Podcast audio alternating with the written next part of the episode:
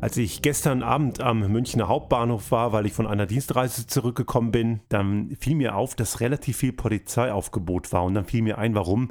Es gibt ja gerade eine sehr große Veranstaltung in München, die alljährliche Sicherheitskonferenz.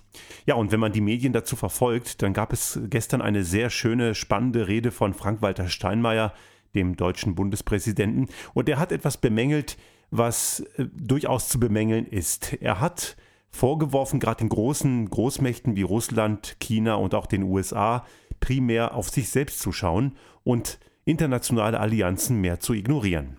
Er sprach von einer destruktiven Politik und von einem national getriebenen Egoismus. Und da muss man klar sagen, wo er recht hat, hat er recht. Die Retourkutsche kam gleich heute von dem Außenminister Pompeo, der da sich entgegengestellt hat und gesagt, das stimmt eben so nicht. Der Westen gewinnt und der Westen seien eben alle. Nun, wir wissen alle, was das gerade im Hinblick auf die Trump-Administration bedeutet. Der Westen gewinnt, wenn Trump gewinnt. Letzten Endes geht es ja, das haben wir auch schon mal besprochen, wenn Trump America First sagt, meint er eigentlich Trump First. Amerika geht diesem Mann ziemlich am Popo vorbei. Aber das ist ein Problem genereller Art von Nationalisten, aber dazu kommen wir gleich. Das Problem, was wir jetzt hier sichtbar haben, ist eines, das schon immer da war, auch in der Geschichte schon immer vorhanden war, weil es ein Problem der Spezies Mensch ist und auf der anderen Seite die letzten Jahre immer sichtbarer wurde. Es geht um eine gewisse Form des Egoismus. Wir haben in einer unserer Podcast-Folgen das auch schon mal thematisiert.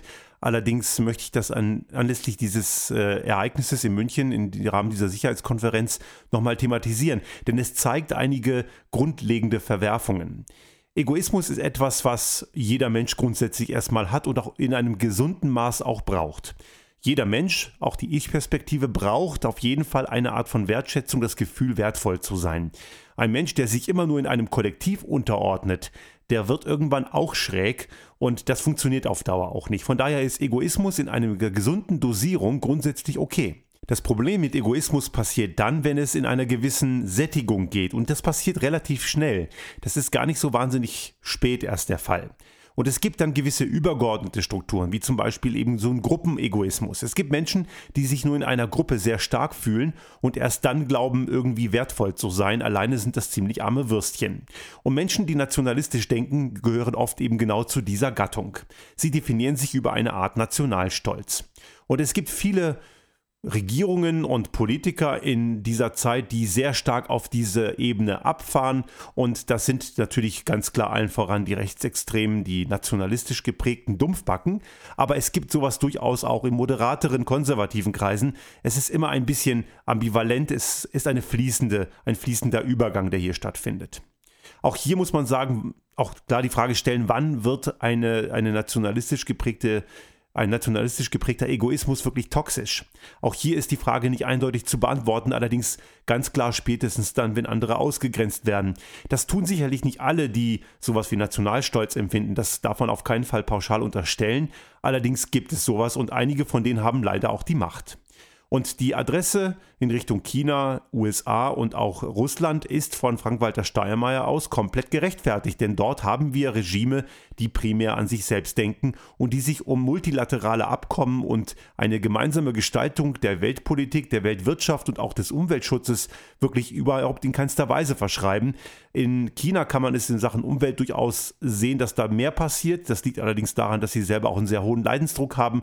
Aber im Endeffekt zeigt jeder auf den anderen und jeder glaubt, dass man an die eigenen Interessen denken müsse und die anderen spielen dann eine untergeordnete Rolle. Natürlich macht es Sinn, dass man auch als Nationalstaat seine Interessenslage kennt. Aber es macht eben keinen Sinn, andere Interessen dabei zu ignorieren und zu glauben, dass eben nur die eigene Interessen im Vordergrund stehen müssten. Sie müssten äquivalent sein mit allen anderen und wenn jeder so denkt, dann funktioniert auch einiges. Es gibt Menschen, die glauben, wenn jeder an sich selbst denkt, sei an alle gedacht. Das ist natürlich kompletter Unfug, denn genau dann passieren Konflikte.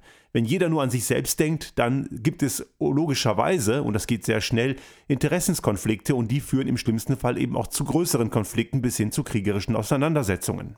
Wenn allerdings äh, auch aus deutscher Richtung solche Kritik kommt, so berechtigt sie auch sein mag, muss man auch da etwas Wasser in den Wein gießen.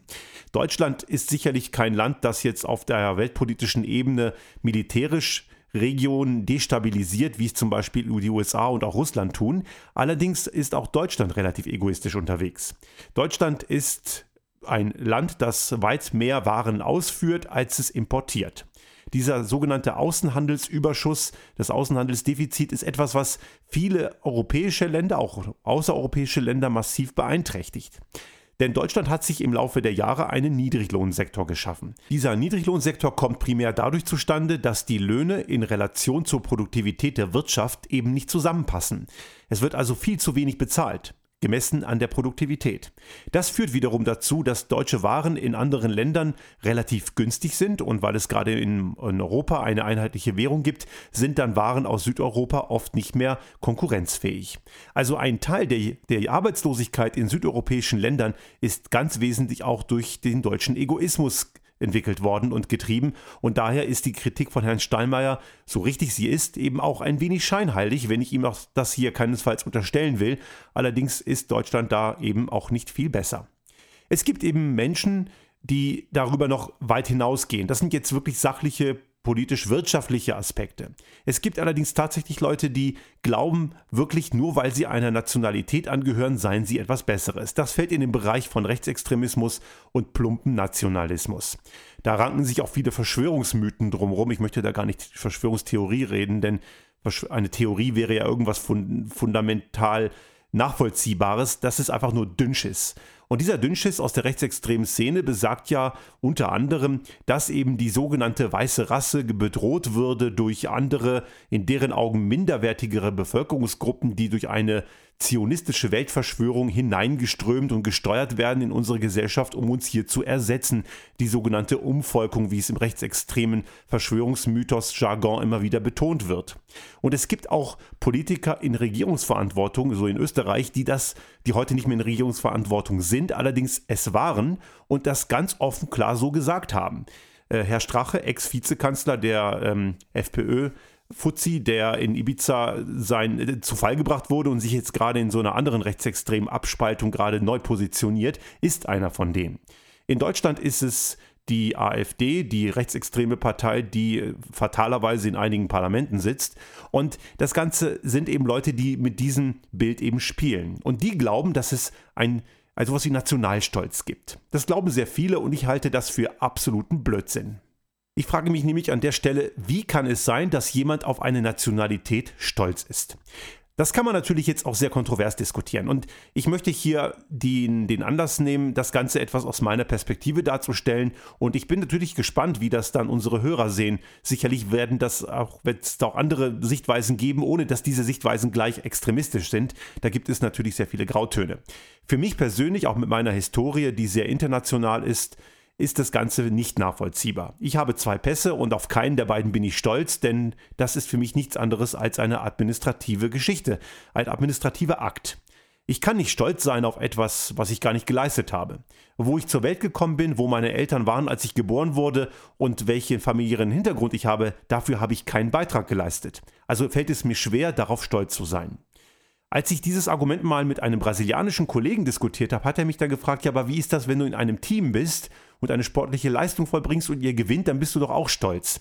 Da hat er recht. Nur der, die Parallele zu einer nationalen Zugehörigkeit, die erschließt sich mir hier nicht, das habe ich ihm auch gesagt, denn die meisten Menschen, die in einem Land leben, die kenne ich gar nicht. Ich habe mit denen auch nichts gemeinsam entwickelt. Ich habe mit denen keinen Teamplay, wo ich jetzt irgendwie stolz sein könnte. Deswegen zeigt für mich ein Stück weit dieses nationale Denken eine Art von künstliche Eingrenzung. Und diese Eingrenzung, die führt auch dazu, dass Menschen sich nicht so gut entwickeln können. Man hat in der Geschichte der Menschheit immer wieder erkannt, dass sich Zivilisationen dann weiterentwickelt haben, wenn es eine größere Durchmischung gab. Zum Beispiel gibt es historische Annahmen, dass die Hochkultur der Ägypter dadurch entstanden ist, dass es eine größere Einwanderung aus Babylonien gab. Das hat eben zu einer, zu einer starken Innovation innerhalb der Bevölkerungsgruppe geführt, die bereits in dem Gebiet des heutigen Ägyptens damals siedelte. Auch in den USA sind diese großen Schmelztiegel der Innovation, also die Melting Pots, tendenziell Gebiete, die stark multikulturell durch, durchmischt sind, wie zum Beispiel in Kalifornien oder in New York City und anderen Bereichen. Das, da brennt letzten Endes das Innovationsfeuer. Und das sind eben ganz klar Regionen in dem Land, die geprägt sind von vielen kulturellen Einflüssen aus Asien, aus dem arabischen Raum, aus dem europäischen Raum, aus Südamerika, aus Afrika und vielen anderen Ländern. Und das macht letzten Endes Innovation aus. Diejenigen, die einfach nur unter sich bleiben wollen und einfach nur quasi Grenzen dicht und wir bleiben unter sich und lassen keinen rein, das ist letzten Endes nichts anderes als eine Monokultur. Und wir wissen auch aus der Pflanzen- und Tierwelt, dass Monokulturen eben nicht sonderlich überlebensfähig sind. Die rotten sich irgendwann selber aus, weil sie sich gar nicht weiterentwickeln können. Es ist also zum Beispiel im Waldbereich weiß man, dass reine Monokulturwälder eben sonderlich, nicht sonderlich überlebensfähig sind, weil sie anfällig sind für Schädlinge und so weiter. Es braucht also die Durchmischung. Bei Menschen ist das relativ ähnlich. Es geht hier eben um kulturelle Vielfalt. Dann entstehen wirklich neue, schräge und auch wirklich innovative Ideen, weil wenn man nur im eigenen Saft schmort, kann man sich nicht weiterentwickeln. Und das haben gerade die nationalistischen Egomanen eben nicht begriffen. Die sägen letzten Endes am eigenen Ast. Wer also nationalistisch denkt und letzten Endes nur seine eigenen Interessen durchsetzen will, der tut alles dafür, dass er sich selbst am Ende ausrottet. Denn so entsteht eben keine weitere Innovation und andere hingegen machen diese Innovation und lassen diese auch zu. In China zum Beispiel ist das noch etwas anders gelagert. Das ist ein Land, das so groß und vielfältig ist mit über 1,3 Milliarden Menschen, die sind in sich schon noch vielfältig genug, denn China ist kein, keineswegs eine homogene Gesellschaft. Die, das chinesische Reich ist durch seine Geschichte sehr vielfältig geprägt. Und sie, es ist ja mitnichten so, dass sie unter sich bleiben wollen, auch wenn es eine Diktatur ist. So lassen sie sehr gerne fremdes Potenzial und andere Menschen aus anderen Ländern, aus Europa und den USA ins Land, wenn auch unter deren Bedingungen, die mitunter nicht unbedingt angenehm sind, aber sie sind eben durchaus offen für viele neue Impulse und kultivieren diese auch. Das haben eben andere Länder wie zum Beispiel die USA, die jetzige US-Administration unter Donald Trump nicht begriffen. Denn dieses America First-Gesülze ist letzten Endes extrem Amerika schädlich. Denn man muss wissen, dass wenn so ein Typ wie Donald Trump, der ja ganz klar nationalistisch denkt, eigentlich America First sagt und Trump First meint. Das ist ganz charakteristisch für alle nationalistisch denkenden Kleingeister, denn es geht ihnen gar nicht um das Land. Sie tragen immer wie so eine Monstranz vor sich her, wie sehr sie ihr Heimatland lieben würden und so weiter. Und manche kuscheln dann auch mit so Flaggen. Das ist aber wirklich scheinheilig, denn eigentlich hassen sie ihr Land. Denn es gibt ja einen guten Grund, warum sie es immer so niedermachen und so schlecht reden und ständig Menschen ausgrenzen und damit die Gesellschaft spalten. Und wir konnten das ja, wir haben es ja in unserer letzten Podcast-Folge thematisiert, in Thüringen sehr sehr gut sehen, was eben eine rechtsextreme AfD macht. Die ergötzen sich daran, wenn chaotische Zustände herrschen und wenn die Organe unserer parlamentarischen Demokratie kaputt gemacht werden. Das erleben wir auch in Österreich mit einer FPÖ und auch äh, Herr Kurz hat solche Tendenzen und man muss hier ganz klar erkennen, diese Menschen meinen es eben keineswegs gut mit dem Land, für das sie ja angeblich so brennen. Solche Leute haben eigentlich, wenn überhaupt, nur sich selbst lieb. Und man muss genau genommen, ich habe das vielleicht jetzt gerade nicht ganz richtig gesagt, äh, man muss auch vielleicht bezweifeln, dass diese Menschen sich selbst wirklich lieb haben. Denn wer sich selbst mag und im Reinen ist, der braucht andere nicht zu erniedrigen. Ich habe vor einigen Wochen irgendwo in einem ähm, Schaukasten hier in Österreich, da gibt es, äh, war so ein FPÖ-Schaukasten und die FPÖ ist ja die rechtsextreme Partei in Österreich, die auch eine Schande ist für dieses Land. Und die haben plakatiert, dass sie die einzigen seien, die Österreich zuerst meinen. Und das glaube ich denen. Das mag sicherlich sein. Vielleicht sind sie nicht die einzigen, aber sie arbeiten sehr stark mit dem Slogan und genau das zeigt ja ihr Defizit. Wer so denkt, der hat den Schuss nicht gehört und hat nicht verstanden, dass die wichtigen, wesentlichen Themen, die, um die es wirklich geht, nicht im nationalen System gelöst werden können. Man braucht einander und man braucht eben Lösungen miteinander. Das ist zwar sehr anstrengend, allerdings der einzige Weg, auch nur irgendetwas voranzubringen. Die wirklich relevanten globalen Probleme, die sind eben nicht regional. Und wir hatten es ja auch schon einige Male thematisiert, wenn wir uns irgendwie auch als Gegengewicht und als gesundes Gegengewicht, das ist kein, kein Kampfgewicht, sondern ein gesundes Gegengewicht zu anderen Wirtschaftsräumen positionieren wollen, wie zum Beispiel der panamerikanische Wirtschaftsraum oder Ostasien, dann können wir gerade in Europa uns keineswegs erlauben, einfach nur in unser kleines Nationalnest zu schauen. Das ist einfach viel zu klein. Nochmal zur Erinnerung die Zahlen, Daten, Fakten. Deutschland hat etwa 82 Millionen Einwohner. Einwohner und in China weiß man nicht, ob es 100 Millionen mehr oder weniger sind. Das heißt, die Gesamtbevölkerungszahl in Deutschland ist kleiner als das statistische Rauschen in China. Und dann kann man sich ungefähr überlegen, was das für die Wirtschaftskraft heißt. Wer national denkt und damit in Grenzen denkt, der grenzt sich selbst ein und fügt sich selbst damit großen Schaden zu. Ich weiß nicht, warum das so schwer zu verstehen ist und Nationalstolz ist etwas, was mir persönlich komplett fremd ist.